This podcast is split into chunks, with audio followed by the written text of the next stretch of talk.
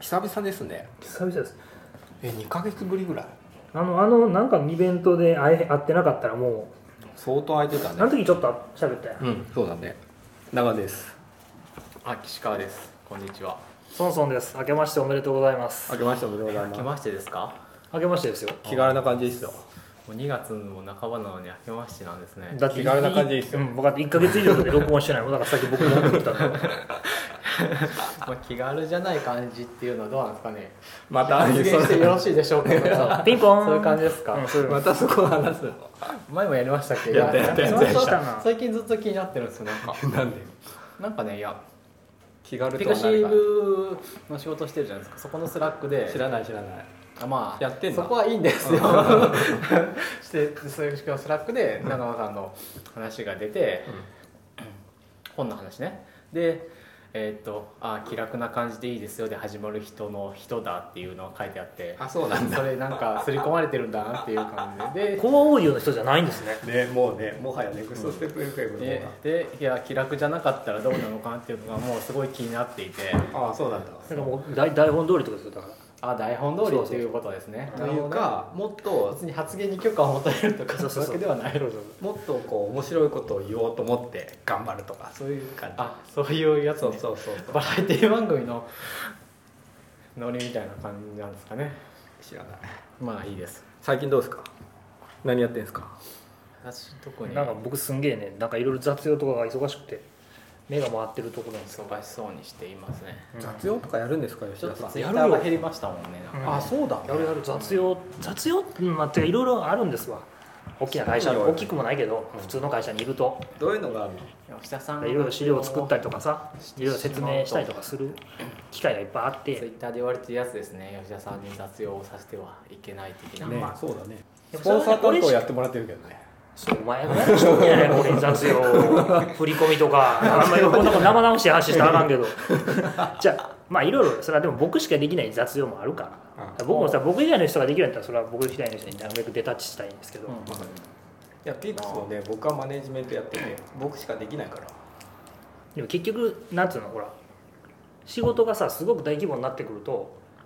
もうマネージャーはマネージャーの仕事できるけど、うんこう中規模小規模だとどうしてもマネージャーがこう足らないところちょこちょこやらなきゃいけなくなるじゃないですかなるそうですねこぼれる何かっていうのはありはありますそれってマルチだっていう話ですかね何がですか吉田さんが マルチっていうわけでもないけどデタッチできる仕事もやらなきゃいけないんじゃないですかっていうけど全体像が分かるってまあそれなりの能力が必要だよねまあそうですねねうん、まあそう細かいところだけはね簡単にできるけど、でも結局そもそも何のためにそれやってるかとか、常にその説明を一番上まで持っていってブレイクダウンしてブレイクアップしてってあえっとブレイクなんだかそのボトムアップしてみたいな話は全体が見たらできないですよねそうだよね上との人との交渉とかやっていいですかうんやりますよそれはそうなんだ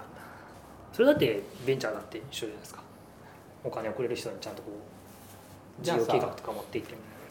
じゃあさ新年明けてから今までで楽しかったことを1個ざっくりしてるな 落ち込んでるわけでもないじゃあいや全するけ然どあ仕事はね一個ねちょっと言えない言えないんですけどすごくいい仕事が今あるんですよじゃあちょっそれとはいつか言えるようになるんですかねなるいつか言えるようになると僕は信じているうんあそういやすごくあの、うん、じゃあ楽しみにして我楽しいいい仕事今ちょっ々とできそうながん見でてすもよこれはすごいみたいななるほどかどうかわかんまなあい分かんないけど僕的にはすごく面白い仕事が今ちょっとできそうでいいね期それ待がしちてょるっじゃんと今年ねあのはいかずみさんは何やってんの私は今は充電期間中なので何何それどのういんうびりと大阪に行ったりしましたよ USJ ああ言ってたね今週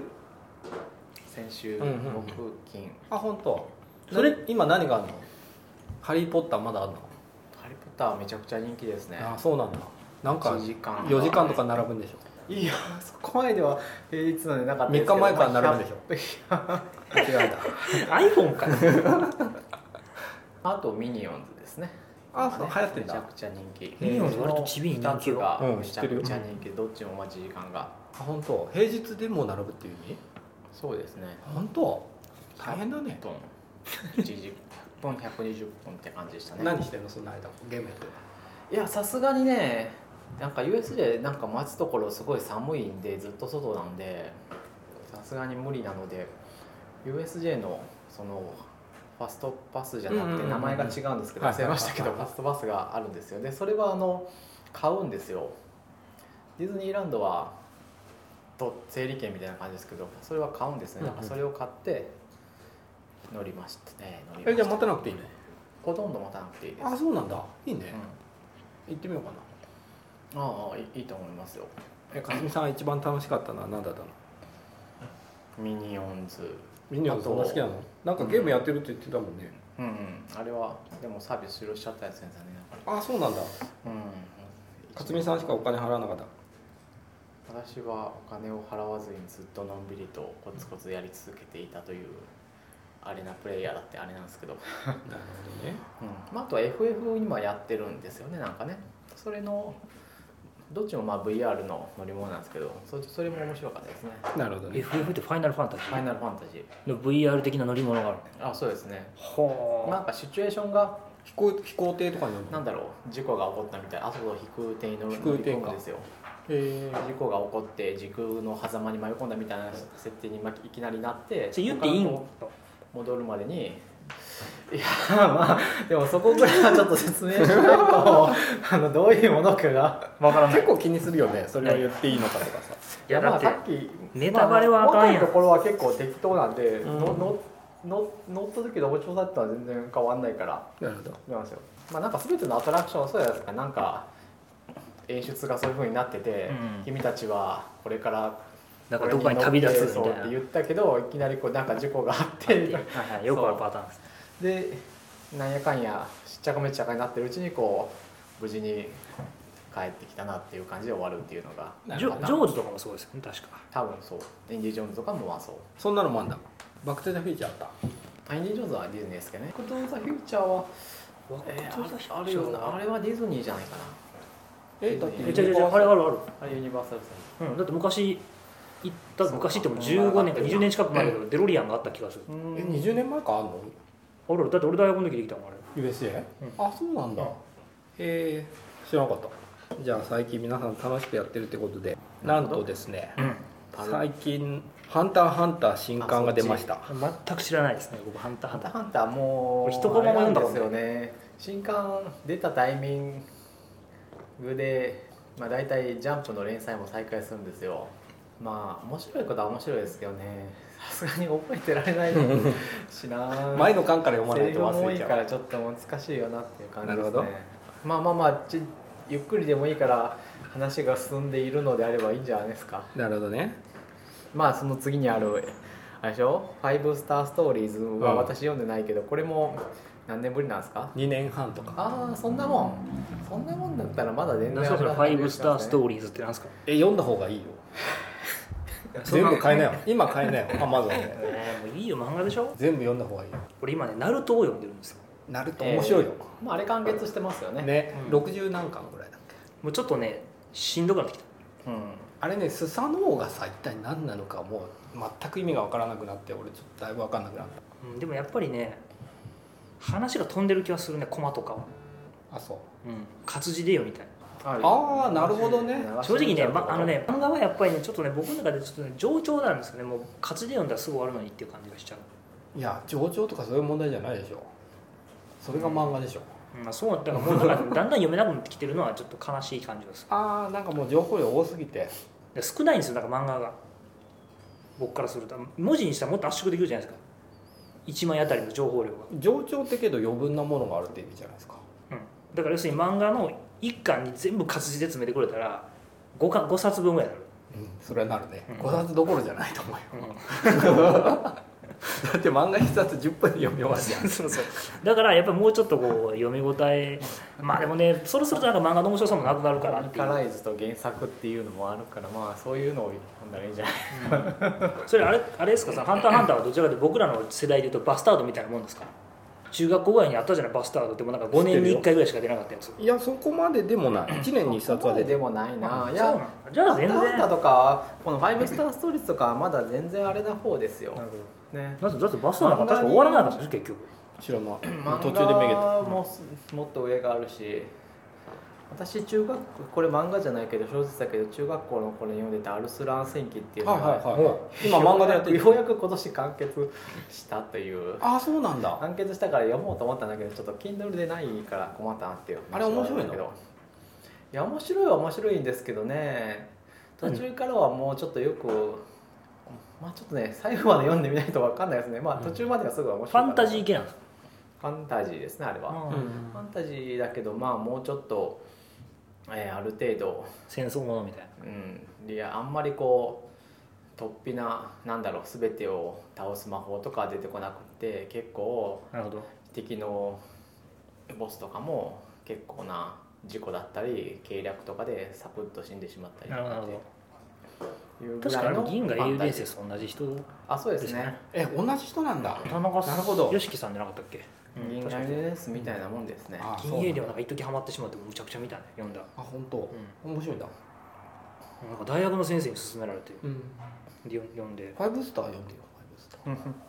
小説はないね小説ないあとはなんだこの吉田さんが書いてるやつですけどハイシエラであママルチモニターをやめたっていうことですかこれはあそうマルチモニターやめたんですよマルチモニターみたいに一枚したなぜかというとうちあのいいモニター買ってもらって映像のすげえでかいの使っててはいは2枚使ったんですけどその1枚のでかい方がなんか突然ちょっと裏が点滅し始めて、うんで修理に送 ったんででも修理に送ってる間にそのサブのモニター1枚で仕事してたんですけど、ほら仕事はかどるなこっちの方がと思って俺マック1台だけどそうそうだからそっちでいいなと思ってもう今もうメインモニター1枚にしてサブのモニターをある程度の大きさを超えたら難しいかもしれない、あと机が広くなったああなるほどねまあ当たり前なんですけどなのでいいとあとあんたハイシーラでやっと NVIDIA の GPU を動かすことに成功して逆に今まで動かなかったら今度は難しいですね、うんむつ難しいっていうかねなんかねいろいろノウハウがあって、その何でブロックされるんですかそもそもねあのロードされないんですよその NVIDIA の GPU が、あのうんカーネルエクステンションがうんなんかそれあの有志のなんか GPUI.io みたいななんか URL のなんかその掲示板みたいなのがあって、うんそこでその強制的に NVIDIA のその NVIDIA が公開してるドライバーを強制的に読み込ませるカーネルエクステンションのなんかチツールみたいなのがあってそれを使うとロードするんですけど今度それを強制的に使うと内部の AMD の GPU が使えなくなるほええ画面が出ないそうなので外付けの GPU にモニターをつないで 出すうでそうすると何がもったいないかというとそもそも MacPro 僕使ってるんですけど、MacPro にあのむちゃくちゃいいビデオカードが入ってるわけですよでこっちのサブの GPU は計算だけ使いたいんですよ、んわかるわかるでこっちから画像を出したわけですよはいだから無駄に GPU 使うわけですよもうわかります言いたいことそうですねなんやねんこれ、なんでこんな ATA の AMQ も ATA もないけど ATA のこんなええカード刺さってんのになんやねんって言ってでもそれもちゃんと回避方法がバッドノウハウであってえでその言われた通りにやったらうまいこと言って え今度見に行っていい言ってもいいけど別に普通に動いてるだけサムの GPU のボックスはなんかピカピカ光ったりするんですかしないしないしないズコンズコンとか音僕がはする僕はつないやつしないなしないやつかなんかするんですよねゲーム用のやつねあれねそうそうそうそう別に普通僕がだってもうマトラボとかそういうので高速化す 教るだけえ使てってもらってコントロールパネルから色を変えるコントロールパネルがあっていらねえよ色のパターンをプログラミングできるみたいな感じなるほどねすごいなと思ってニュースじゃあえっと初スポンサーがつきましたということでスポンサーコーナー初めてなんですけどはい今回のスポンサーはどなたですか株式会社ファーストシードさんからスポンサーいただきましたありがとうございますで今回はファーストシードカレンダーというアプリの、えー宣伝ほという新しくリリースほうえーされるというそうですね新しくリリースされるということでそれのスポンサーということでいただきました株式会社ファーストシードは予定とリマインダーに対応したカレンダーアプリファーストシードカレンダーをリリースしますはい iPhone 版は無料でダウンロードできます大画面の iPhone でも片手で操作しやすいように設計されていますまた週カレンダーでは縦スクロールなしでも全ての予定を閲覧できるようにするなど全く今までにない新しい機能も取り入れましたアプリ内課金で6曜を表示したりアプリアイコンに割り気を生じさせることもできます今後もさまざまな機能を追加していく予定ですのでぜひ一度お試しいただければと思います App Store で「ファーストシードカレンダー」これ英語ですねで検索するかもしくは製品ホームページからダウンロードできます URL は https コロンスラッシュスラッシュファーストシード .io スラッシュ JP スラッシュとなりますファーストシードは最初の種の意味ですねそうですファーストシード、うんあでもう一個大切なことが、えー2月中はアプリ内課金が通常600円のところを20%割引の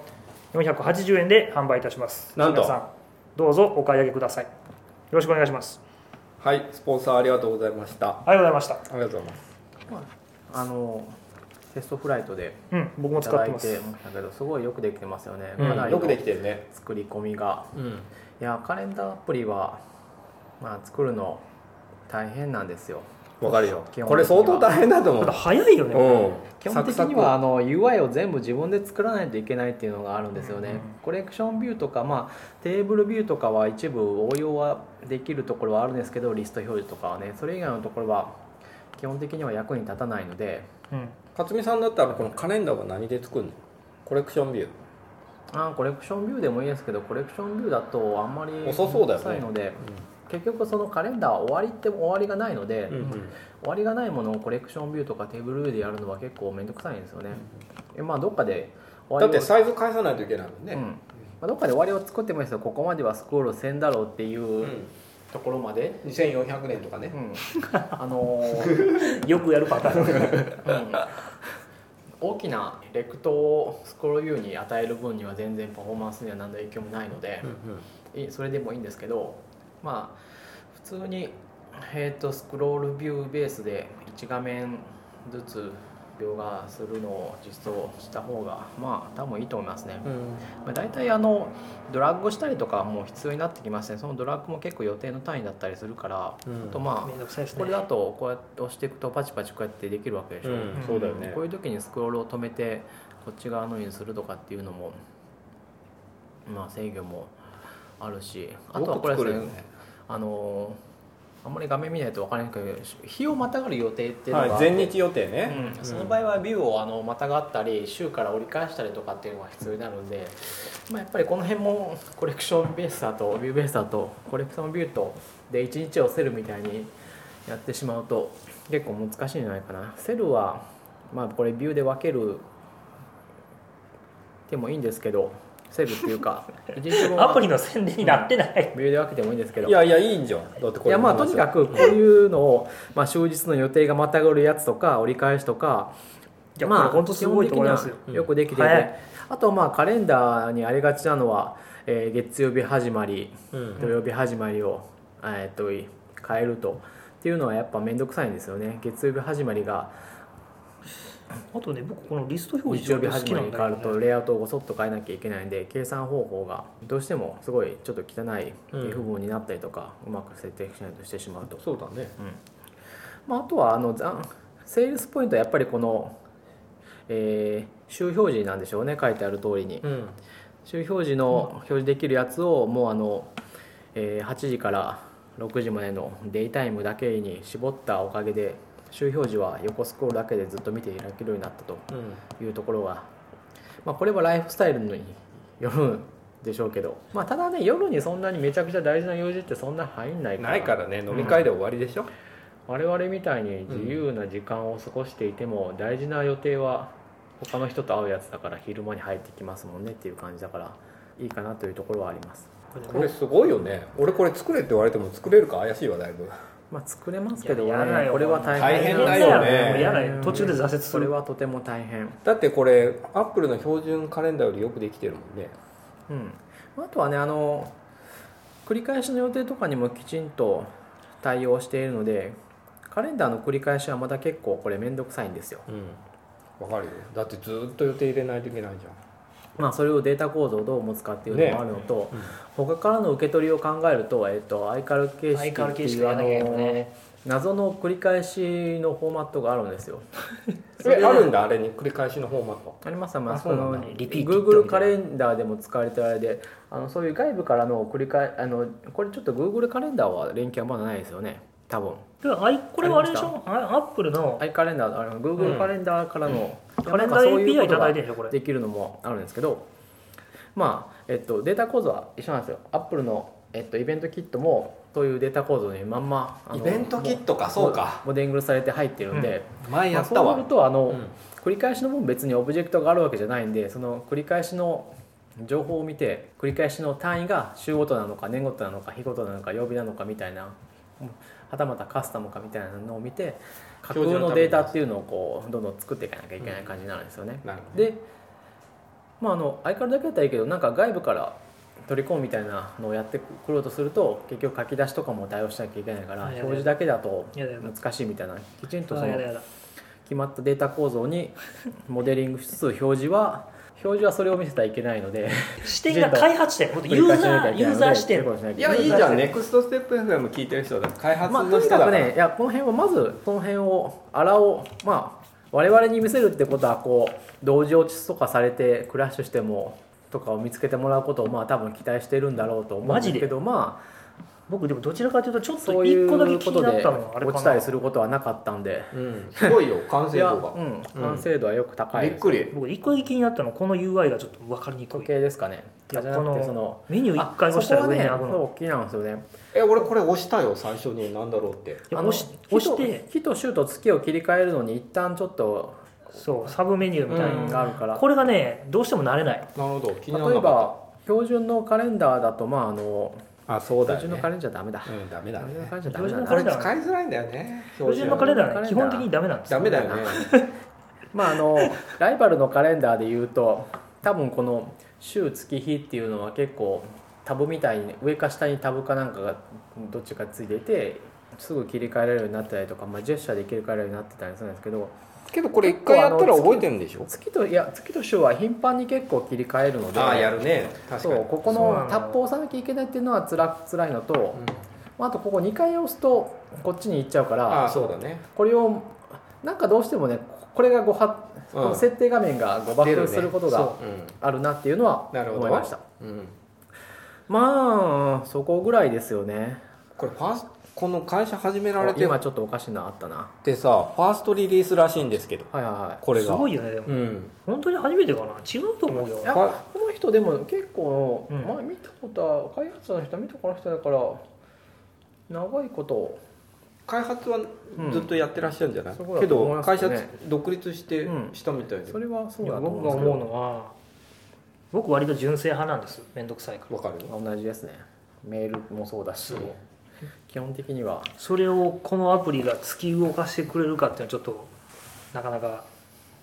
自分の中で割と結構今使ってるんですけど、うんポイントはね iPad アプリからまだリリースされてないうんうんテストライトに順も次っていうことですよね、うん iPhone をやって3月に iPad でその4月に Mac アうプんリマにしッてトも出るっていう Mac アプリに前出したところがまあだいぶすごいですよね、うん多分うまいことを作ってるんやと思うんですけどバックエンドみたいなやつをなんか一発目のスポンサーでやーこんなどえらいやつが来ると思ってなかったん で でちょっとね Mac を作るのはもっと大変だから、うん Mac の方を今ちょっとしかも時期悪いね Mac 作るのねなんで iPhone アプリ Mac で動くかも説みたいなのあるからあどうなるか分からんけどまあいいんじゃないかーあーなマジパンプロジェクトみたいな前始まったやついやでも割と限定されてるような気がするけどねそう思う相当ひどいうんな落ち着くまでこれかよみたいな感じ1年2年とかはかかると思う、なんかしてんどのうですかねいやなんか情報持ってるの持ってないけ持っどてないのかな UI キットは Mac で動く動いてるわけだから、うんそうだよねそうにしてもキーボー私はドの連携とかがさその実は重要だったりするかならんだろう iPhone アプリが Mac で動くとかその逆っていうことではなくてえっ、とアップキットをうん僕モダンにするんだと思うんですけどそうかねそれ以外のだってこれに ARM プロセッサーが乗るとかいう話をさあこれじゃないやこれはアームであぼ僕はなんいやか別にシミュレーターが動いてるようにあの iPhone アプリは Apple が開放しさえすればそのまま動くわけであって、そうかよねまあ現時点でもう動いてるって言ってもいいもん別に新しい仕組みねはうん必要はないけどさアームが乗ってた方がさやりやすいんでしょ何かとそうかな違うかねだってそのままもう iO iOS のと同じような感じで動くってことでしょまあプロセッサーはあんまりここは関係ないちょっと分からんな関係ないんじゃないですかねあ本当だったらシミュレーターで動いてるし、シミュレーター動いてるよねでさっき からそればっかり言ってるけど、んまあまあまあカレンダーの話に戻ると戻るんですでもただだからあの、よくできててうんまたクラッシュしないですねとりあえず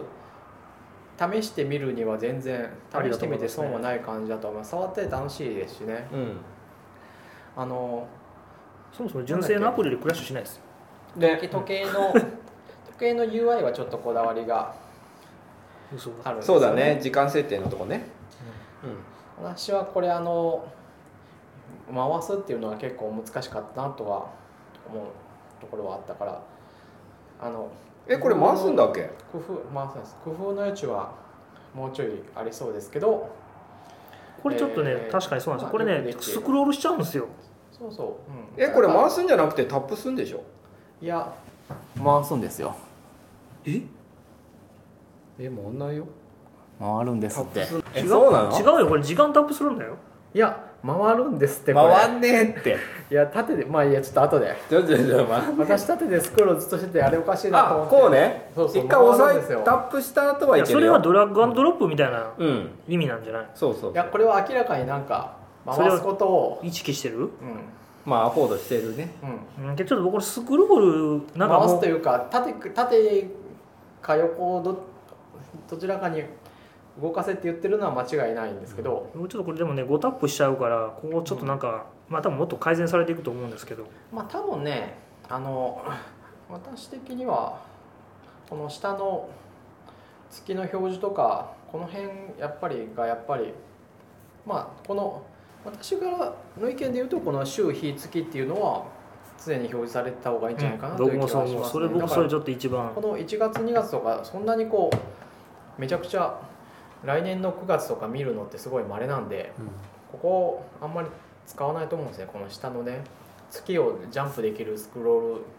ルエリアがあるんですけどよくできているけどじゃあ今度さポッドキャストに来てもらおうよあいいかもしれない ですねえどうだねいいいいね今こんなん作作れんのすげえなみたいな話聞いてみようよ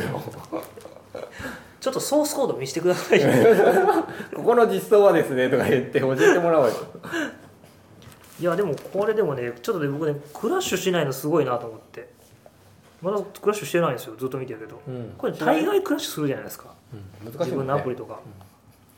あとリストとかも綺麗だしねねよくできてるうねん正直サードパーティーの予定アプリとかあんまり今まで触手出したことなかったけあとはあのウェブサイトがね結構面白くてかっこいいどあんな絶対作らないよ、まあデザインボートストラップベースで Twitter のやつですね多分まああとはあの画像とかが用意できればいやあれは吉田さんでも全然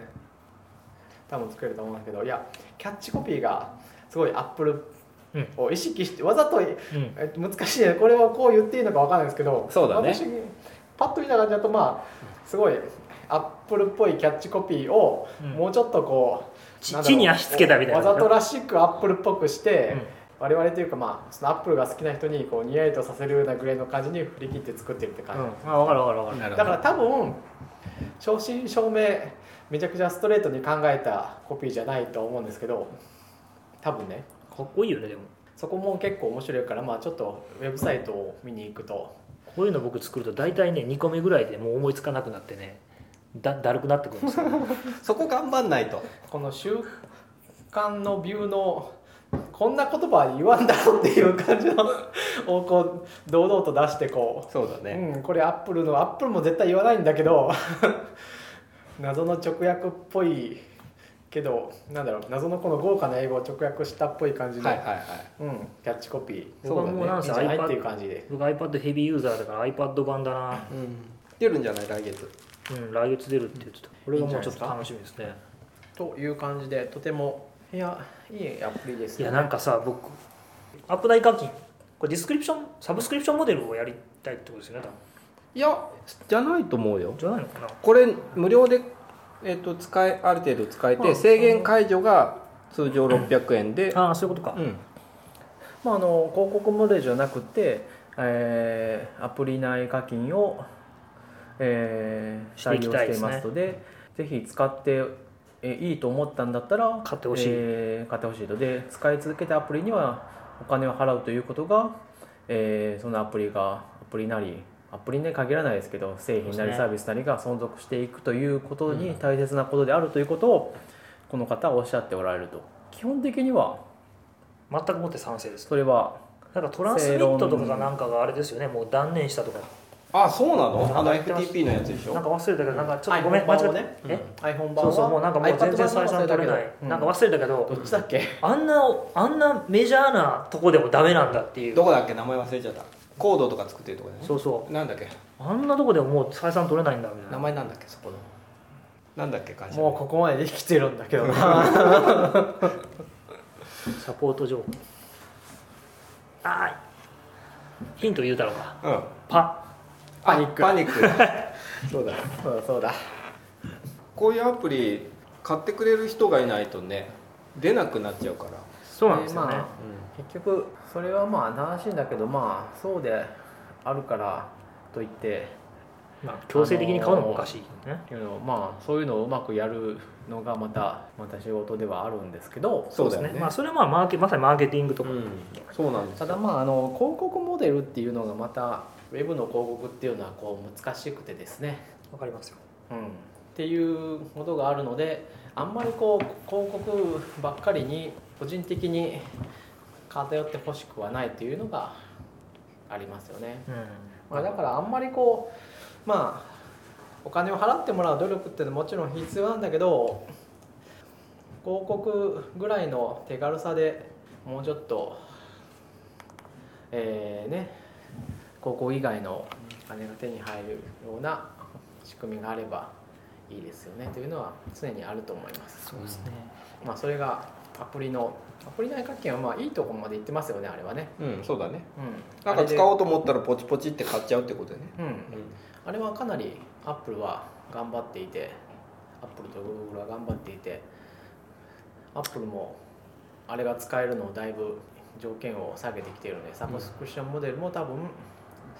多分このカレンダーアプリでもうまあでも確かまにくレビューを通せばういんけるんですよね、いけるときっとね多分なんかこれ徳川家康じゃないけどさ農民を生かさず殺さずじゃないけどあんまりそのお金がやり取りされないアップストアを作っちゃうと作ってなんか結局アップルのデフォルトアプリしか誰も使わないみたいになっちゃうと盛り下がっていくしでデベロッパーが来ないと、まあ、アップルが投資できないアプリは全然良くないしなかなかその辺難しいですね、多分だからそれがちょっとやばいと思ってるんじゃないアップルもあまりにもちょっとデベロッパーが元気なくなってきてるというかどうしたらいいんだろうね これもお金の話はもう絶対答えねもうずっと前何から回もややっってんだけてるよねどもうけどもうあれだよねアプリにお金払うっていう習慣はもうなくなってしまっていてでそっちの方向に向かっているのはもうもう止められないのでいやまあでもねカこれレンダーはねいけると思うんですよ前も言った言いましたけどうんカレンダーを払う人がそうだねい言っててた続ねけていくだけのお金は多分いけると思い思うので基本的にはいいものを作っていると信じてなんで精あの神広論告モデルをに行かないのであれば信じてアプリの改善と払ってもらうっていうところそこのあの動線だったり体験の改善っていうところをそこの両側をアプリだけやっててもやっぱりダメなんできっちりやってれば多分いけると思いますね。それはわかる、うんなんか例えば本当にこのカレンダー使おうかなって言ってた時に、うんあずっとアップデートされてるわとかそういう信頼がないと買わなかったりするからある程度続けないといけないと思うんだよね、まあうんやっぱりねソフトウェアはまあ今まで自分のものに買って自分のものになったってことがないのでなくてそれは多分もうみんな多分分かってると思うんですよねきっとねだから物を買うようにはやっぱりいかないから買ったとしても提供されなくなったら割り足で提供されない理由っていうの はお金を払い続けていたところであのデベロッパーが飽きたっていうだけでやばなくなってしまうこともそう当それ然もああるるんからで。ねそういうのをひっくるめるとやっぱりなかなかお金を払うっていうところまで行きにくいっていうのはあるんですよどうしても、うん物を買うのとはやっぱりそこは違ううんまあそうですそれをまあだからその我々はきちんとまあやっぱりね誠実にやるとかっていうところをあの究極のところまで持っていくしかないんだと思うんですようんうんそのある程度無料で使えるみたいなのやっぱり必要だし、ううんん、そうだねそんな意味でもアプリ買わない買わないいやね私も買わないですもんね、で言っても、もまあ、確かに新しいものはそんな買わないなうん一、回買ったやつををずっと使ってるって感じそうそうそうそうやっぱりあれ使ってこれはえっと役に立つものだっていうことを理解してかつこれはお金を払ったらえっと自分のものにならないにしてもいいとかそうっていうところまで持っていかないと基本的には、まあ、結局だから今までがおかしかったと風に考えるべき、うんまあそうだねうん iPhone アプリであこんなにお金がボロボロそうわかるそんなフラッシュをつけ てだけのアアププリリでそ100円れとかがね100円で売れるっていうことがボーナスタイムだったとはやっぱり思うべきそうだねソフトウェアっていうのは基本的にはソフトウェアをコンシューマーに届けるっていうのは基本的にはもっと難しいものなんですよそうだね多分まあそうですね、まあ、ハードウェアと違って在庫ないからそこのアドバンテージがある分その売りの難しさが露骨に出てるみたいでその圧倒的なユーザーベースがあるのであればうーん何とでもなるという世界はまだあるけどそれは本当に圧倒的なユーザーベースであって基本的には大抵の人はそこまで行く前に運転資金が尽きるうん、うん、そうだねそうなのでな、うんまあでしょうね、まあ今からやる人にしろ企業にしろというのはやっぱり今のこの製品ではお金を払ってくれるユーザーなりなんだろうそのビジョンっていうのをやっぱりまあ持っとかないと難しいんじゃないかなと思うし、まあ、そうじゃないところに例えば我々が働きに行くっていうところでとりあえず無料でユーザーベースを集めますみたいなところにもう行かないでしょっていうのはあると思うんですよね。もうちょっときちんと 製品にどうやったらお金を払ってもらえるのかっていうのを考えた方がいいんじゃないのっていうところはあると思うんですよね。今度ゲストに来ていただいてお話を伺ってみようかうん、いいですねんじゃなか。ねうん、近い近いみたいだしあ本当多分関東にいらっしゃなんるとか思いますこんななガチでやられてる方はなんか久々な感じするんでうん、アイコンとかは見たことあるんですよね。フォローしてるかなと思ったら、してる人じゃなかったんで。玉デベロッパーさんでしょそう。でもね、見たことある人だと思うんですよねっていう気なはいなする。じゃあ今い度や、すごい大先輩。だったりするんじゃないかな。大先輩ってことは多分大ない先と思輩うで出会なったりしてたりするんじゃないかないや Mac アプリをねサクッと作れるっていうのはね物書き堂さんとかうんそうだねぐらいの広瀬さん呼ぶのいや広瀬さんぐらいの大先輩じゃないかというあああーそうだ気ねがしなくもないそれはまたどえらい人そ をちょっと来てもらうみたいなこと言っててこう広瀬さんクラスが来ると それちょっと嫌やな気使うなじゃあメールで聞くおいくつですかいや年齢はともかくとして歴だなんねだったらこちらから行きま広しょう瀬かみさたいんなに確かにマックアプリもやるっていうのはちまょあっとねまあ、うん、広瀬さんはね面白いよ広瀬さんが来たらちょっと恐縮するでしょっていうぐらいの、俺会ったことないなうん、まあな俺飲みに行ったことあるあ本当マあンツーマン本当でなんかさ超人だよねすごくないうんすげえ面白い人ですよ日本の Mac アプリ iPhone アプリ開発者で一番すごいと思うそうですねなんか今もさあの Facebook とかで東大のあの機械学習の講座毎日勉強しに行ったりとかしてて、うんパワフルだなぁと思ってで飲みに行った経緯も Facebook、まあ、友達なんかフレンドとるとなんか夢夢でなんか言って広たそうね広瀬さんと飲むっていう夢を見た んですよそしたらじゃあ行こうよって話になって、あちゃうかななんかななんんかか言ってたら聞いたなんよかそそんれな話をしたら行こうよって言われてちょっと連れて行ってもらって、ええエディターなんか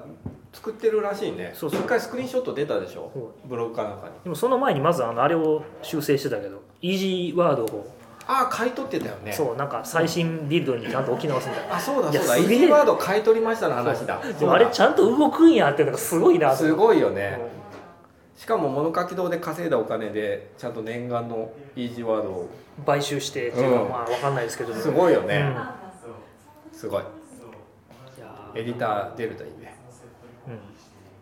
なんか最だいぶちゃん後と宣伝をした気がする宣伝しすぎたね30分ぐらいにめっちゃしたよね、まえあ、最後にじゃああのもう最後にでも一応何の話か分からへんから最後のこのファーストシードカレンダー皆さん、えーよろしくお願いしま すあのリンクとかを貼っておくのではいあまとでず無料なんでお試ししてはいあとはスポンサーは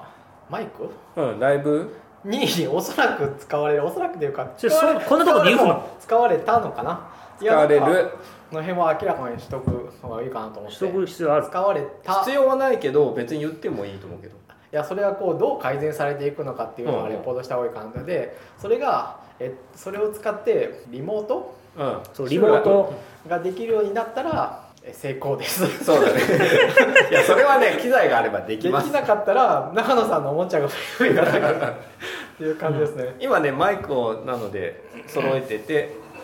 リモートっていうかオンライン収録をして多分今分かってないんじゃない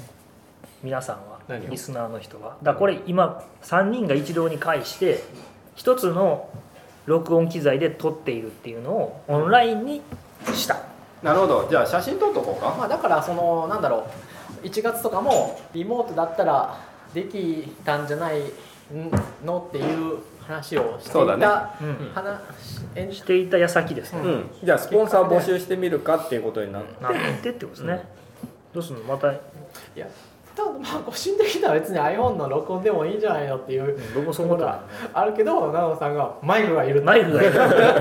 僕いるも僕もなんかあのその辺のなん問題かなのっていう MacBook のなんかあれじゃダメなのマイク結構音質いいんだよネクストステップ FM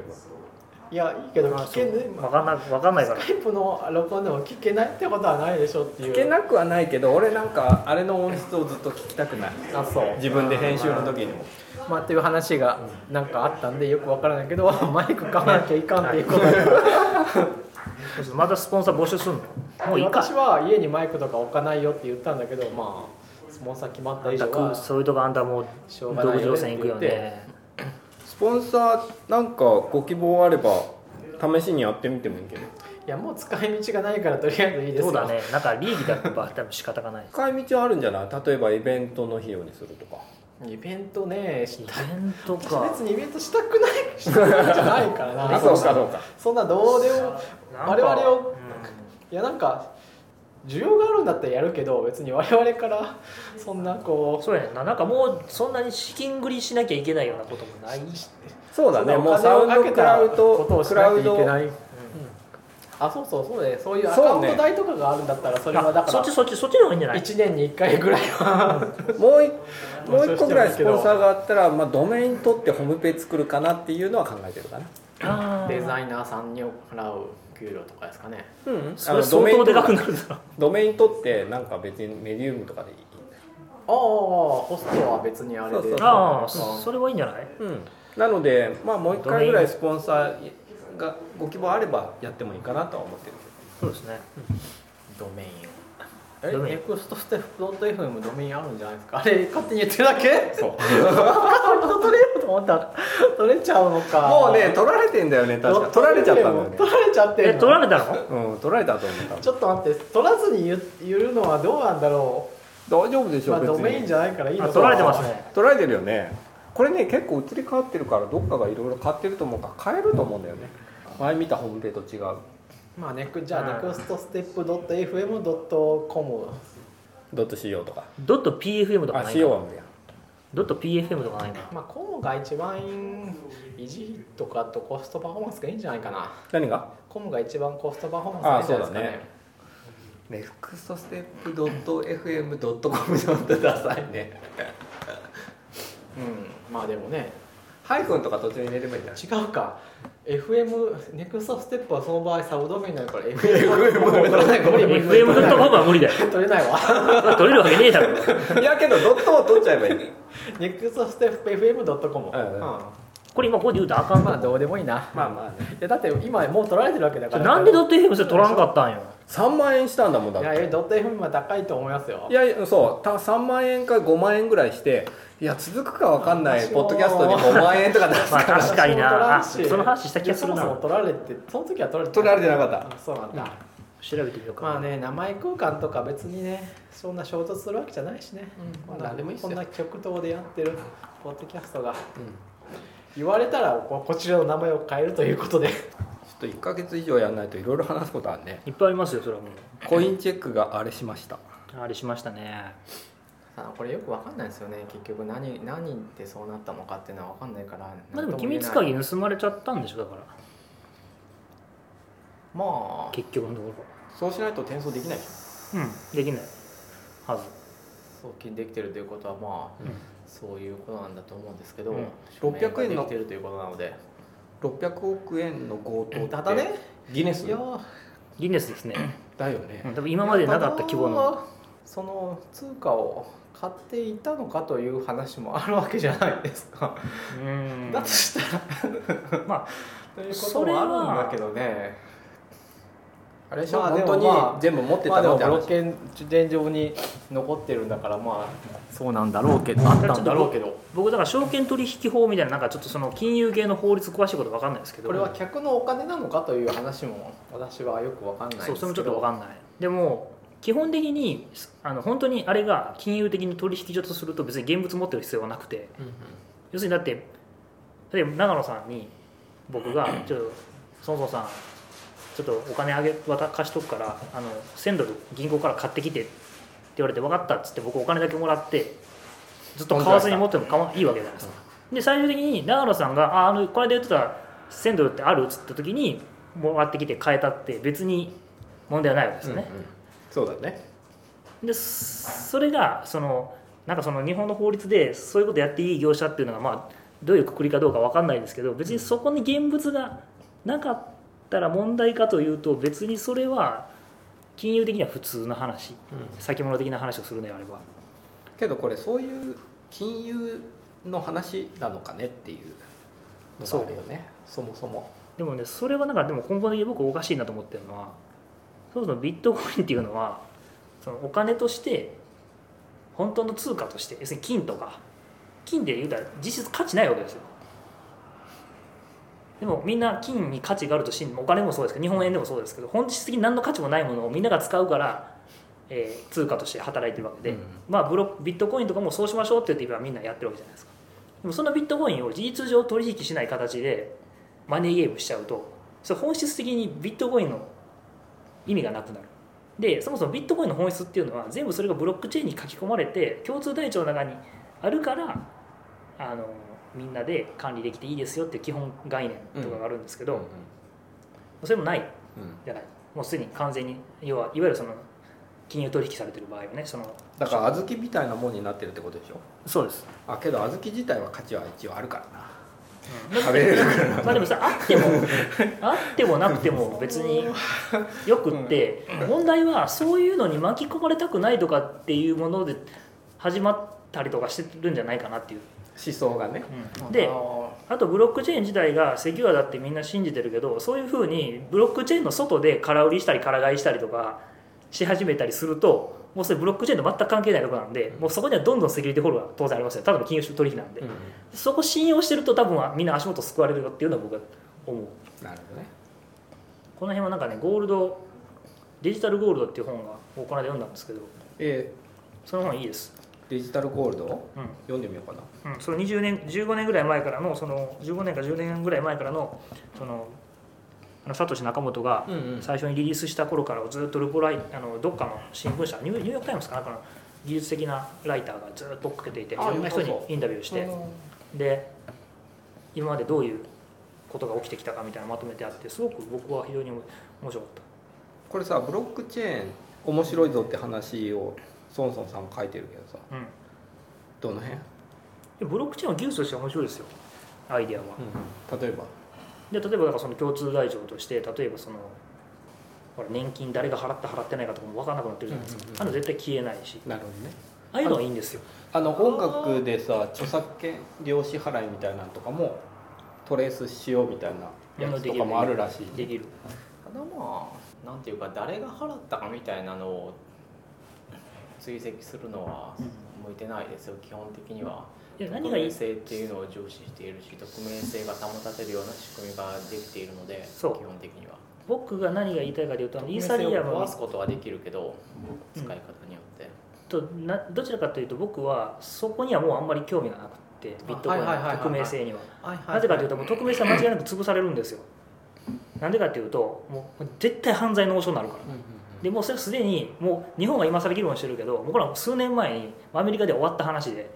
これはもう全部その仮想コインの取引所とかはちょ俺が読んだ僕の本で読んだ記憶ではちゃんとそれ紐付けられなきゃいけないってなってるんですああなるほどねなぜかというと銀行はものすごいマネーロンダリングに対して厳しい法律で規制されてるのに、うんなんで仮想通貨だけいいんだみたいな。で実際シルクロードっていうそのそれも全部その本に載ってるんですけどやっぱりその覚醒剤とか大麻を不正に売買するサイトっていうのはずっとあってでそれを仮想ブロックビットビットコイン使ってビットコインの仮想通貨使ってずっと取引されたんですよでそれも全部一斉的なやつで潰されたんですけど、だから匿名性はやっぱり、ね、そういう意味でちょっとねダメだと思ううんうんでも取引所を抑えても無理じゃないですかねビットコインにしろ他のにしろなんで取引所を介してやる必要は特にないわけだから、マッチングさえできればそうだねあっちのハッシュコードみたいなのそうがそうねでも結局どっかでその仮想通貨を現金に変えなきゃいけないじゃないですか犯罪を起こすたそれはあめりにますねそこのそこでその要するになるほど現金と仮想通貨の紐付けのところをきれいにうんうんあのそうだね切れないようにしたいっていうのが多分その匿名あの仮想通貨のと取引所のあの匿名性を認めないっていう多分根本的なそうだね最後にお金変えないといけないもんねそうなるほどっていうのがあってアマ僕ゾンギフトカードにも変えられるけどねそうそれするとでもそれアマゾンのギフトカード払い出すとそう変えられるよこういうチェックとかでうんああそういう、ああなるほど、別にあれのねレートも変取引所がやってるってことねそうそうそうそう取引所けどまっあそれは一緒の話でそう取引所がなんかこう別のものに変換するインターフェースみたいになってるからそうですで一番まずいのはやっぱりそのあれなんですよその直接物に交換する時は防ぎようがないんですいよやそこだよねだからさお金自体を返さない取引みたいなのにどんどん移行していくとするじゃないですか、うん最てい近うかじゃあはまあ物理的なビットコインを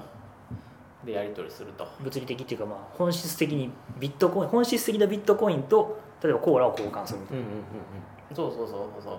はいはいそういうことねなそれは全く問題ないんですようん、うん、そうだねまでもあそれはまあけど物々交換はまあ大変だからね、うんだしまあまあ SNS のアカウントを買うとかになるのかもしまあでも実際その何だっけそのまあ、相場があり続ける限りは別に出口はうんっていうだのしもあるけどねでそれ僕の読んだ本とかの人たちの結論はやっぱりこれはある種のプラットフォームとしての行きす行きす行き道があるんじゃないかなって例えば今銀行間の送金システムとかっていうのはすごくぐちゃぐちゃですれない、うんでしかも誰かがケツ持たなきゃいけないじゃないですうんかうん例えば全員全銀行が、まあ、全銀システムでは日本にあるらしいんですけどでそれ全員で持たなきゃいけないけど例えばそれを大手銀行とかが全員でコンピューターの計算資源を出し合って共通のブロックチェーンでやってしまえば今まで見たこともないとでしかも改ざんはできないとでしかもそれが銀行のネットワーク以外接続できないっていうふうに隔離的隔離して今のブロックチェーンは基本的にオープンなんで隔離してしまえばそれはあるコミュニティにおける共通のサーバーとして使われる手段としてうんうんそういう生き方がそのブロックチェーンの今後にあるんじゃないかなと、システムとして強そうだねそうそうそうどうだろうっていう気はなあくまでそれしますはけどねあくまでそれいやういうなんか理想論小さなブロックチェーンっていうのは働くかなっていうところあるんですよね結局ブロックチェーンっていうのは多数の善良な濃度っていうのが前提にあるわけであってそこはきちんとブロックチェーンをうん検証し続けているうんというのが前提にあるわけであってっていうのはあるんだと思うんけだどそよね、れサーバー立てときゃいいんでしょ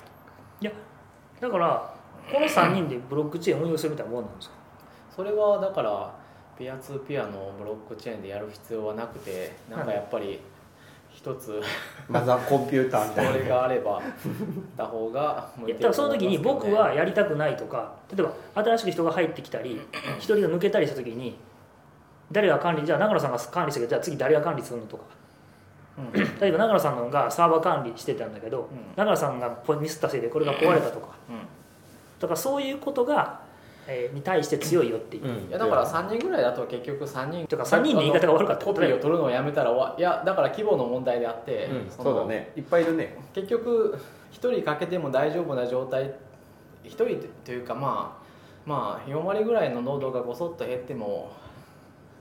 うーんごそっと減ってもというと言い方ちょっとあれだな4割ぐらいの濃度がごそっとあのあ結託してもうん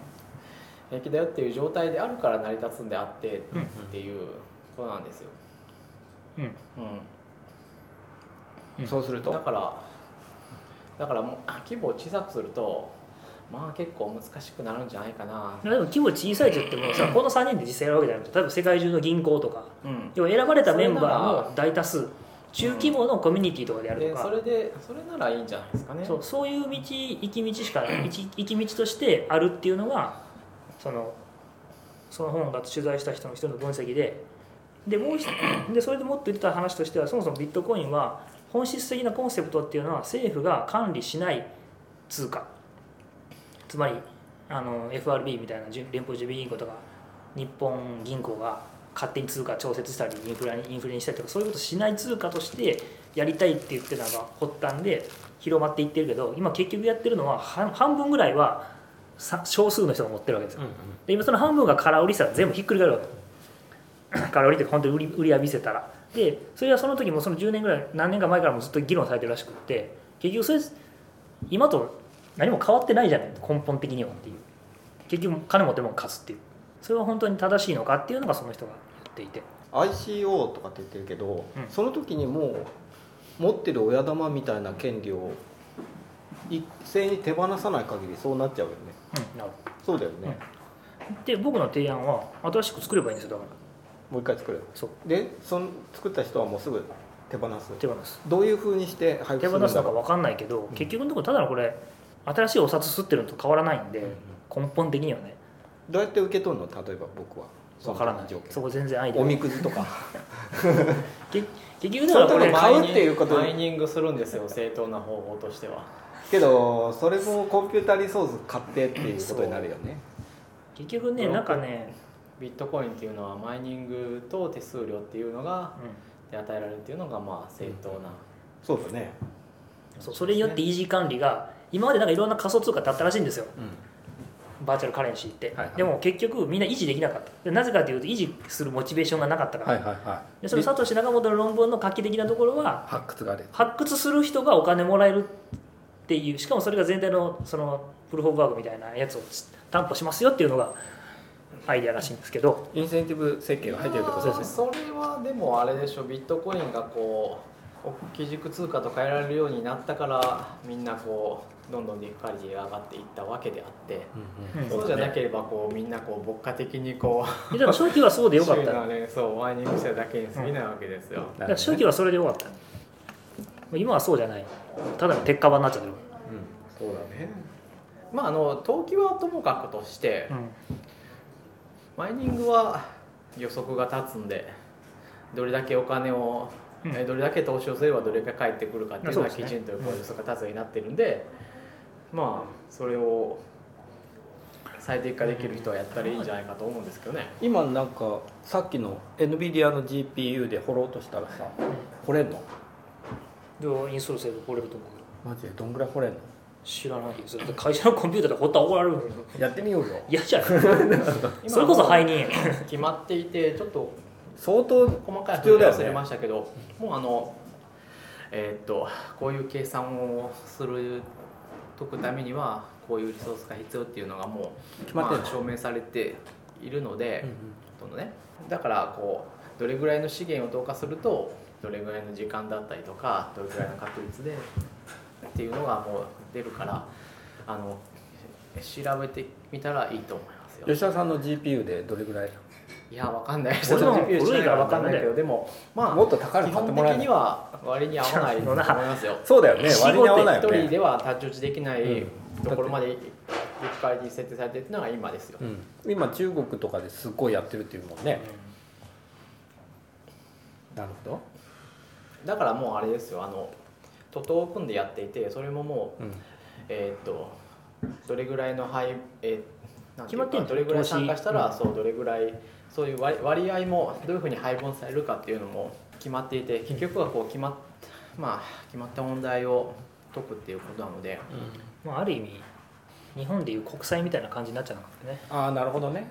利回りが決まってて、そう大体決まってて、まあ、リまあそのインフレリスクとなるほどうん一発逆転があるとすればその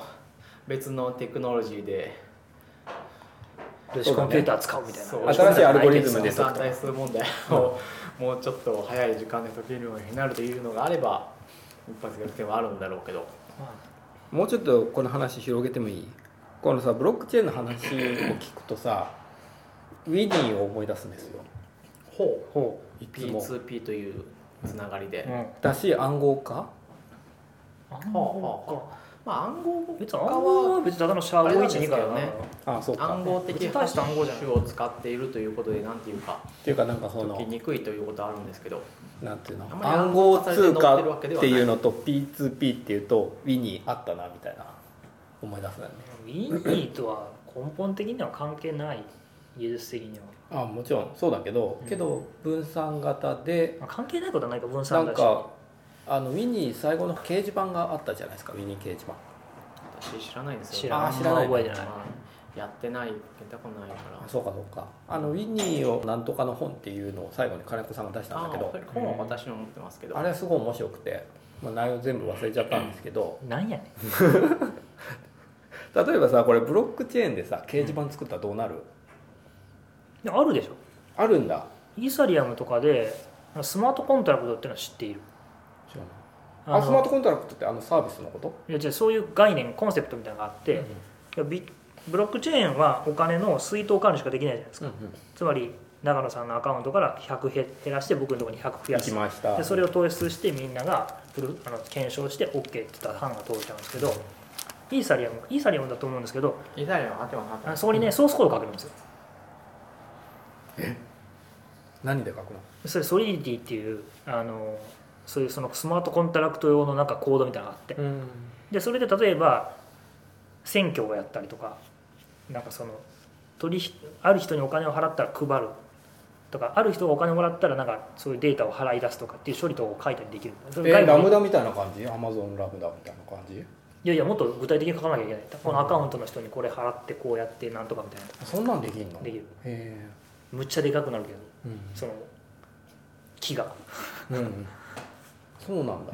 それは多分そこに多分そういうその掲示板の枠組みを作ればできなかないと思いますそしたら改ざんできない掲示板が一応できるできるうんなるほどねそれでさツイッターやったらどうなるどうなるどうなるってどういうこブロックどうなると改ざんできないというだけなんじゃないですか難しいな例えばリアルタイム性はもうぜ全く失われる、全くないねそうだよね 完全に検証されるには多分15分ぐらいかかるそうだよねだからツイートするのにす るもうツイート自体はなんなんていうかその通貨はその二重支払いっていうのは問題になるわけですよ、えーっと同時に私が1000円持って同時に名護さんにえーっと800円と800円を支払ったら私は1600円持ってたことになってしまうっていうのが問題になるわけですよツイッターはそれは問題にならないんで別にこうけ、えっと後から正しいってことがゆっくり検証されたらいいわけであって例えばその発言が脳に届くのは一瞬だと思いますよ、即座うんにそういう意味でああいうそういうやり方ありますよデ要ータがは正しければ即座にそ脳に乗るうんであるデータのハッシュを送ってそのハッシュがここにあることを検証したら書き込むみたいなああなるほどねそういうのありますよああなるほどねそう結局そのいやなんかお金も一緒にくっつけちゃったらどうなるのかなと思って例えばツイートすると残高が減るとか増えるとかそれで言いますよそのソリティとかで組めば多分できるんじゃないかなって思う本当わからそうなやいったらどうなるな何がどうなのなんか面白いことになるなんで僕に聞くいのやいやいや俺わかんないから どうなんだろうと思面白いってことになるかなんか例えばさそこで初なんかテレビに出るみたいな風になるみたいな例えばお金払ったらツイートがお金そう上に上がるってそうそうれでも今のプロモーションと一緒じゃんいやいやいややそうなんだけどそれをブロックチェーンに載せるとなんか面白くなるのかなと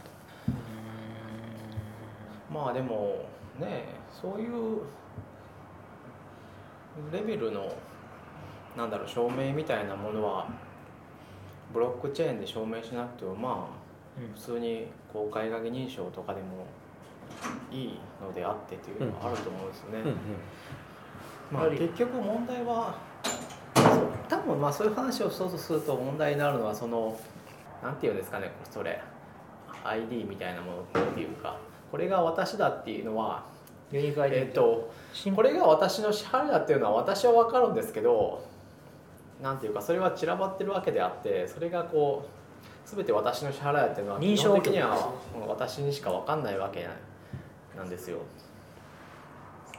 認証局みたいな、だから投票とかも結局それはそうだからソリティそれでイーサリアムとかできるのは誰かが誰誰かのふりをして投票できないっていうところに要するに秘密鍵がないと投票できない、秘密鍵した投票は絶対もう二度とできないしっていうところですね、なるでほそれどうやって配り配るのか作るのかまあまた難しいですけどどねうしますかという話がどあなるあるわけであってじゃあ政府からハガキが届くんだね、まあでもいうんまあまあその秘密鍵でしか識別できないそうこのひ秘密鍵を持ってるやつだっていうことしかわからない、うんうんなるほど使い回してるかもしれないしマイナンバーカードがそれかそうそうそうそうだよね何マイナンバーカードがそれかでもうーんマイナンバーうんまあそういうことになるのかないやなんかこのブロックチェーンをもっと本当に広げたらなんかできるのかなと思って聞いてみた、うんけどまあみんななんか攻めあぐねてはいますマねイナンバーはちょっとあれなんだけどなんか例えば工業物のレンタルに使おうみたいなベンチャーもありますしうん車のその修理履歴をそれで全部保存してやりましょうみたいなベンチャーも出てきたけど、うん怪しいとうんうんうん僕からすると本当にできんのかみたいそんなことする必要あんのかなっていう感じがするねななんかねロシアとかはねひどいらしいんですよあ偽の部品作ったりとか修理してないのに修理してるって言ったりとか、なるほどそういうのあるらしいんですあよ車検問題ねそう僕は僕らとだから日本いつかそうなるかもしれないですけど日本のクオリティじゃ考えられないようなことを担保しなきゃいけないものって世の中にたくさんあるらしいっていうのはすごいそれ解決できますうん関係なさそうだよねサトシ仲本の論文がすごかったのはそこではないブロックチェーンのと公開会議暗号の特性を利用すると通貨が表現できるというなるほどことを示したことだというわけであって、まあ、なかなかそのこれを表現すると便利だっていうのは難しいと思うんですけどね、なるほどねまあ、契約とかはまあだから分かりやすいところであると思うんですけどまあでもそれは延長線上であって誰が誰に支払ったっていうところ、うん、でも岸川さんあれ作ってたよウォレット API にうんなん叩かく作スってイたフトのフレームワーク、どうしちゃったのあれ何もう一発当てようと思ってるのいやなんかねいやいろいろあってまああの仕事が調べてたらなんかこうあ動機は単純であまりこう iOS アプリ作ろうと思った時にオブジェクティブ C のやつも Swift のコードもなくはないですけど結構古いですし、結構あんまり長くメンテされてないから、うん、なかなか使いにくいんですよね、っていうのがあって、う自分で使ってんん、の書いてみようと思って書いてみてだって私ビットコイン持ってないですからねあ本当あげようかあくれるんですか、うんじゃあなんでくれんのそしたらあの本番メインネットっていうんですからねテストができる、 0.001とか送ろうか、うん、それができれば、うん、テストで欲しいでしょうん欲しいんですよね、いやテストで欲しいだろう使うかなと思って前ちょっと思ってた、うんでいや手に入れてもいいんですけどなんかすごいじ結構1週間後にかかるらしいからあそうなんめだどくさいなと思っそうて買うのが大変だかほらっねたらかしにしてそうなのうなんでんなんか買おうと思ったらまず本人確認のハガキがあそれかあそれはかかりますねねめんどくさいないやだってそれはそ別うでにす直接受け取ったらいいわけだから私はもうトランザクションを作れるわけだからそうそうまあ今だから別に取別に引作れなくてもあのウェブの API でやできるわけですよ、うん別にあのあれでしょウォレット1個作って誰かに恵んでってそう言えばいいかわずけみさなんのがでなんかあれコードはい貼ってアドさレス貼ってさちょっと誰か送ってって言ったら誰か送そってくうれテるスト用に誰かうんいいですよ10ね円か20円くれみたいな、うんいやまあでもまあ今は別にテストで十分だからで2つのアカウントに10円ずつ入れ結構やる方たて、くねさん、テストすればいいじゃない結構やる方たくさんあるんですよねずっと見てやってたら、うん最初は秘密鍵を生成してそこから公開鍵を作って公開鍵ができるとアドレスができると、でアドレスができると,、えーっと受け取りと送金をするためにまあ秘密鍵で署名を作って署名ができるとまあ送金ができて、まあ、そうすると基本的なことはできるわけですね。できたと思ったんですけど意外といその後いろいろやると今の仕組みはもうちょっとそんな単純ではなくて、えそうなんだうんでなんかもう最近全然違うらしいですねいろいろなんか変わってって、うんまあ本質的には変わらないんですけどその、何が必要なんだまあ、例えばんいやなんなんていうか一般秘密鍵っていうのをは単体では管理しないっていうああぶあそうだねマスター今分けるんだよねそうそうそうで、それもこうマスター秘密鍵があって、そこからこの秘密鍵と効果鍵を生成してそのこの秘密鍵がまたまたこのこう秘密鍵と効果鍵が生成できるんですよ、でそこでこう使い分けてで送検もアドレス、えー、と受け取りも基本的にはそのアドレスは、と秘密鍵は使い捨てで一つの秘密鍵から無限にうんほぼ無限の秘密鍵と公開鍵が生成できるのねっていう仕組みをやっていくらしいと。でウォレットっていうのはそれを自動的に管理するものだと。うんいうものらしいんですよね。うん、で結局その派生先っていうのもお まあウォレットを集めてこなきゃいけないんで残高をこう集計するためには。でその集計するためにはこういうふうにやるべきっていうのもまあ決まっていてっていうのがこう、あいろいろあるんだなということをまあちょこちょこ作ってる感じですね。今進捗どれぐらいなのうーん勝見完全版100としたらまあまだあれですねメインメインネットで使うのはやめた方がいいレベルですね、 そうなんだうん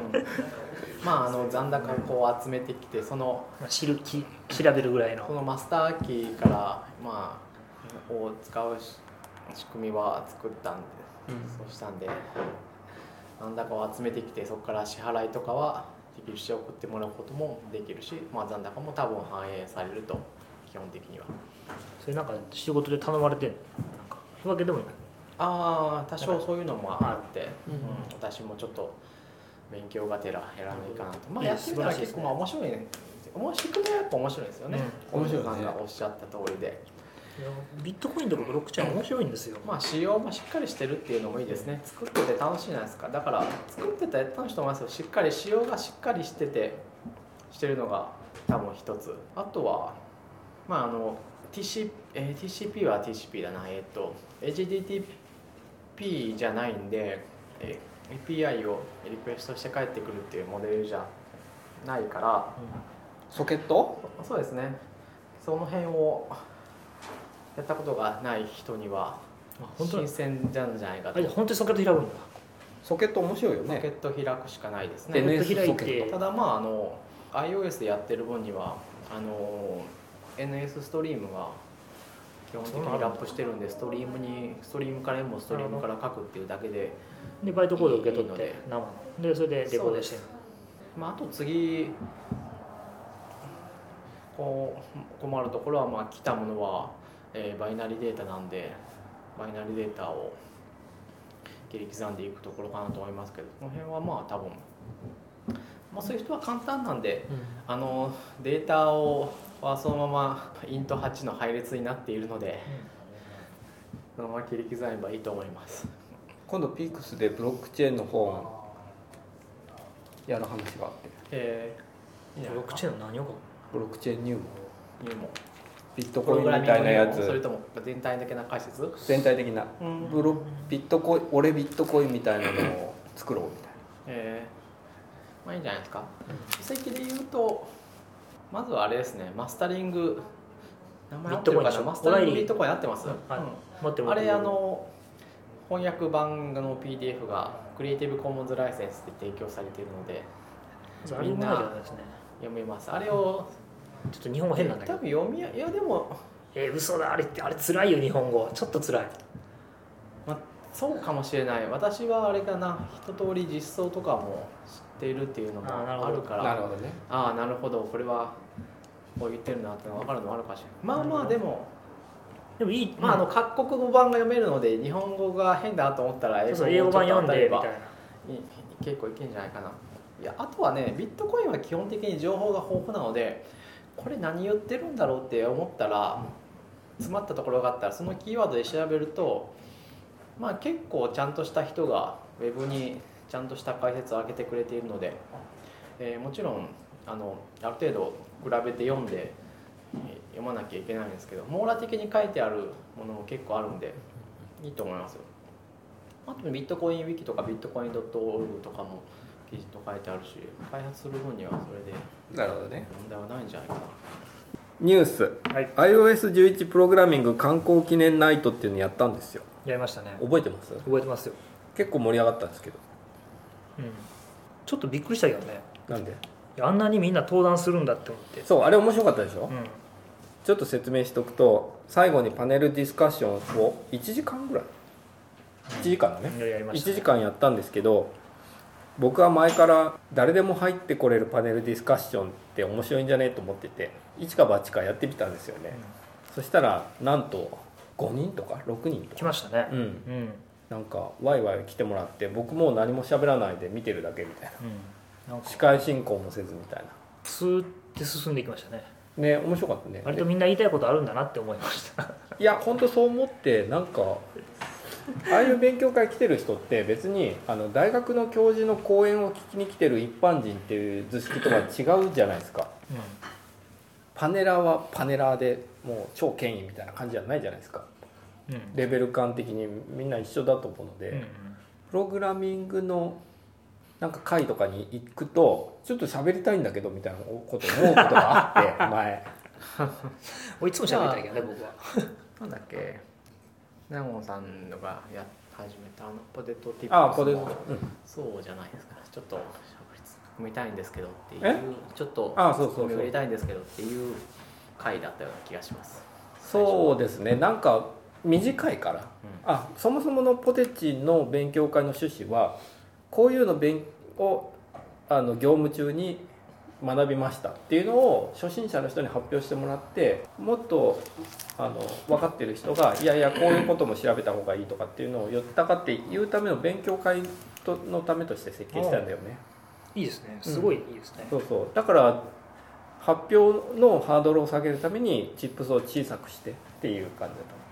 だからこうワイワイやるのいいよねみたいなうっんてパネルディスカッション盛り上がりましたねうん、評判も良くて、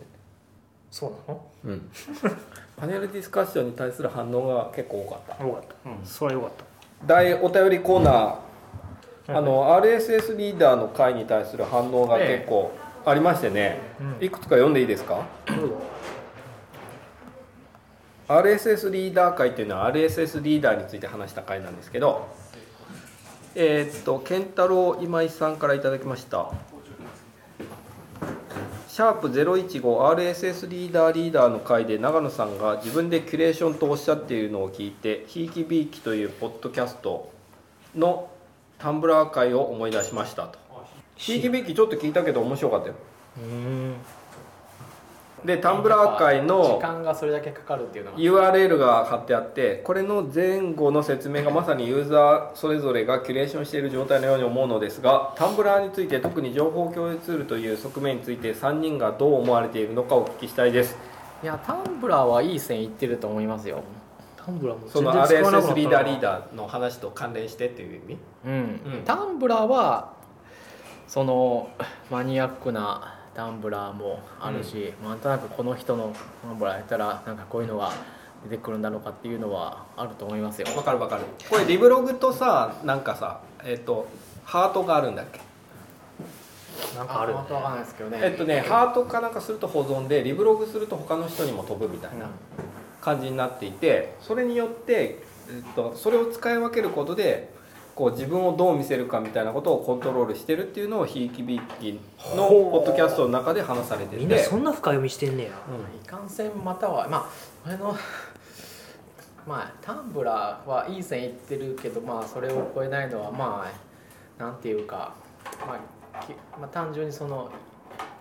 キャキャズムを超えないっていうだけの話であって、んうんなんかそれを何とかして超えればいいと思うんですけどとてもいいと思いますよちょっとマニアックめなイメージから抜けないよねタンブラ抜ーけないねですまね、あギークっぽいですよねやっぱりねギーク向けですよねそうだよねずっとまあもう10年以上あるでしょ15相年と当あかるよこれかなりありますよでねしかもヤフーに買収されてたよこれそうなんだタンブラー一時すげえ使ってたけどもう全然使わなくなっ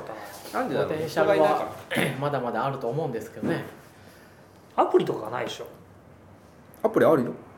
そう昔なんかあったけどって言ってアプリ全然ダメだったよ、ダメだったまあ、もうあの時点でもうダメだなと思って確かにねこのタンブラーね僕も面白いと思ってますまあ、今はなんかそういう総合的な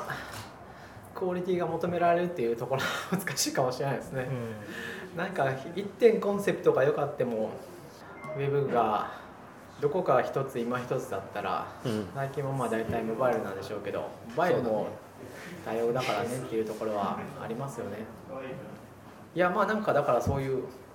なんでかは私は断言はできないけどもやっぱりこう微妙にこう鳴かず飛ばずなところがやっぱりまあ惜しいところかなとポテンシャルとかタンブラーの本質的なところっていうのはもうこの方のおっしゃってる通りでだと思います、そうだね情報結局そういう意味で RSS リーダーと同じような意味合いで代替にはならないし決定版にもならない今は難しいなそうだねいずれっていうか多分やっぱりだんだん人が少なくなっていくとじゃないですかねうんちょっと長くなりそうなんで次いきます ねアリゼさんからいただきました「ネクストステップ f m の15回目聞いていろいろ着想を得たので実現目指したいところ」と、お楽しみ何ができるんやろなんかこういうこと言ってる方他にもいた気がするうわー難しいなこれなんて読むんだろ木山秋山京平う秋京山平秋山さんからいただきましたすごくわかる作りたい気持ちあるツイッターノイズ多いので RSS のみフォローしたいんだよなぁとまあこれはね結局その仕組みだけあっても RSS が難しいっていうのが問題がそうなんだよあるのでこれ URL が流れてくるのはさみんな好き勝手喋ってるから URL も流れてくるんだよねツイッターにしろ、まあ、SNS にしろメディウムにしろノートにしろタンブラーにしろまあそのまあキーターでも何でもいいんですけどまあ問題はキュレーションなんですよそれをまあアルゴリズムでやるのか人でやるのか私はアルゴリズムでやるのはまあ不可能だと思ってるんですが今のところうんなんていうかというとそれ人間がね好きをそれが分かんないから好ねきをねコスト完成できないからなんですよそれでいうとタンブラーはさ好きが集まってんだよねその結局集まっているものがっていうのはそれはあれなんですよねうんでもそれもどうかな基本的に多数決は我々の趣味思考には役には立たない、多数決じゃなくてさこれ好きしてる人がさどういう思考性なのかっていうのがタンブラーだとそあの人がそれはそううん好きしてるペだかージらを見るとタンブラーはねなんかねそこがその仕組みがよくできていて、そああいうそこのそういうふうに使う本質的のはありその人のページに見に行ったらその人が好きしてるやつを全部見るとあこの人の頭の中こうなってんやみたいに見えるんだ一緒な人をだから見つけるっていうのはなるほどそのタンブラーはすごいよく そうそうそこにさなんか自分と近しい RSS フィードを持ってる人を見つけるみたいなヒントはちょっとありそうじゃないだからタンブラーのなんかその仕組みがそのまま大規模になっていけるのであればいいんじゃないですかそれはそれで無理そうな気まがあす無る理けどすね、ぎだろうななんかすごいノイズがいっぱいぐちゃまあぐちゃ結になる局その大規模になっていく中でどうしたらいいのっていうのは今のところ解決してないんじゃないのそうだねなんかいろんな SNS なりメディアなりが結局なんかだんだん質が落ちてきたよねということになって終わって離れていくわけであっうんて、そう絶だ対ねそうなるんですよ基本的にはうんタンブラーの話はもうスタック今オーバーフ度ローだけは別かなえもう一回言ってスタックオーバーフローは別かなああれはーあれランクのシステムとかよくできてるよねまあ、結局そのあれはモデレーションを人でやっているというところでそのモデレーションをやる、えー、とモチベーションっていうのをうまく効かしているってところがいいのであって、まあ、だからモデレーションをだから継続的に多くの人がある程度のゴリトムでできるんであればあだから私スタックオーバーフロー以上のシステムは今のところないと思いますよ僕もないでもあれ割とあれをいろんなところで導入すればいいんだけどねでも難しいよでもやっぱりコなんミュニかティによる、まあ、そコうミュニティじゃなくてもいいけど人手によるモデレーションで結局その開発者が俺いいコード書けるということをでまあそうなんですよねみんなに見せたいし俺すげえだろって思われたいみたいなプログラミングはねそういう言い方するとやらしいけどせあのー正しい間違ってるとあの優れてるクオリ品質が高い低いっていうのがね判断しやすいっていうのがあるんですかねそうそれ以外のところに応用は難しいよねって前も言いましたね、うんそうだ ねこどのうしたんでしょうね話は面白いよねって言われてもいやいまいちっていう人と面白いっていう人は分かるけどこのコードは綺麗だよねって言ったら、うんこれは綺麗だ、そういう意味で言うとコードは動くからね面白いっていうのはみんなの中に人それぞれあるんだっていうのをみんなが認めたらこう喧嘩することもないからそのランキングを集める必要っていうのもないわけですよ。けどさそこ認めなくてケンケンガクガクやってるから何らかしらの進歩があるんじゃないのまあそうかもしれない、まあ、結局やっぱセールスとかっていうのはいいものは良かったりしますしね、うんうんまあでもそうじゃないのもあるからねそうだねそれするとあれかあの何だったっけどっ誰かのバンドが言った売れてるやつがいいんだったら一番うまいもんはカップヌードルになっちまうみたいな話 なるほどねまあそういう話はあるそうだねまあでもそこれのは話ちょっとまた話し出すと終わらないの長でよ長い年末お便り特集号であの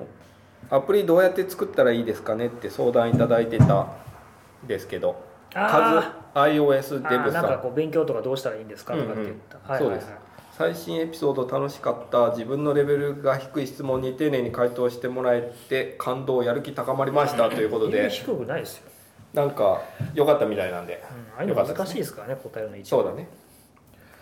まあこれでプログラミングをやり始めたらいいですねやってるっぽいなでもまあなんとなくなんか書いてらっしゃる方っぽかったよじゃあこれぐらいですかね今日は今年ポッドキャストどうしていきましょうかえ今年このポッドキャ突然ス池にト振るなまあ今年1回目なのでうああ何初初心表明まみたあい別な、にまんあいいんじゃな今いまで通りやります私はか気楽な感じいいっすよ別に気楽気楽な感じでいいっすよどうって気いう楽のはな感じでいいですかわかんない んでなんかこんなんやりたいとかあるいやそう iPhone iOS の歴史振り返りの回がずっと止まってんだよねでもそんなんやってたっけやってたよどこまでやりました2000えっとね iOS6 までやっ6ってフラットになった時だいぶじゃあ7 7ですねそれたんだいぶギリギリなところで止まってるなそうじゃあ7であの転換するやつだそう僕いたもんあ会場にほん旧世と代 WWDC の時にその話次やろうかあいいっすねお題がなかったらうんマジかって言ったやつ会場でマジかって言ったんだいやまあそれでよかったんじゃないですかうんねなんかゴデもゴデ作る必要はなくなって大変だもんうんうねアイコン作るの邪魔くさかったもんねそう昔なんかはテッカテカさしたりとかさ影落としたりとかうさんえそれは無理だとうまあただまあねへこみぐらいは残しへこみと出っ張りぐらいは残してよかったんじゃないのっていうのは素人から見るとありますけどねマテリアルデザインの方はそれがあるんだっけあるといえばあるけど、ちょっとなんか違ったよねガイドラインがね、じゃあ今日はこんなところでいいですか、はい言い残したことありますかないなじゃあまた来週はい来週じゃないなまた次回はい来来週うん再来週ぐらいか23週間後かお疲れ様でしたお疲れ様でしたお疲れ様でした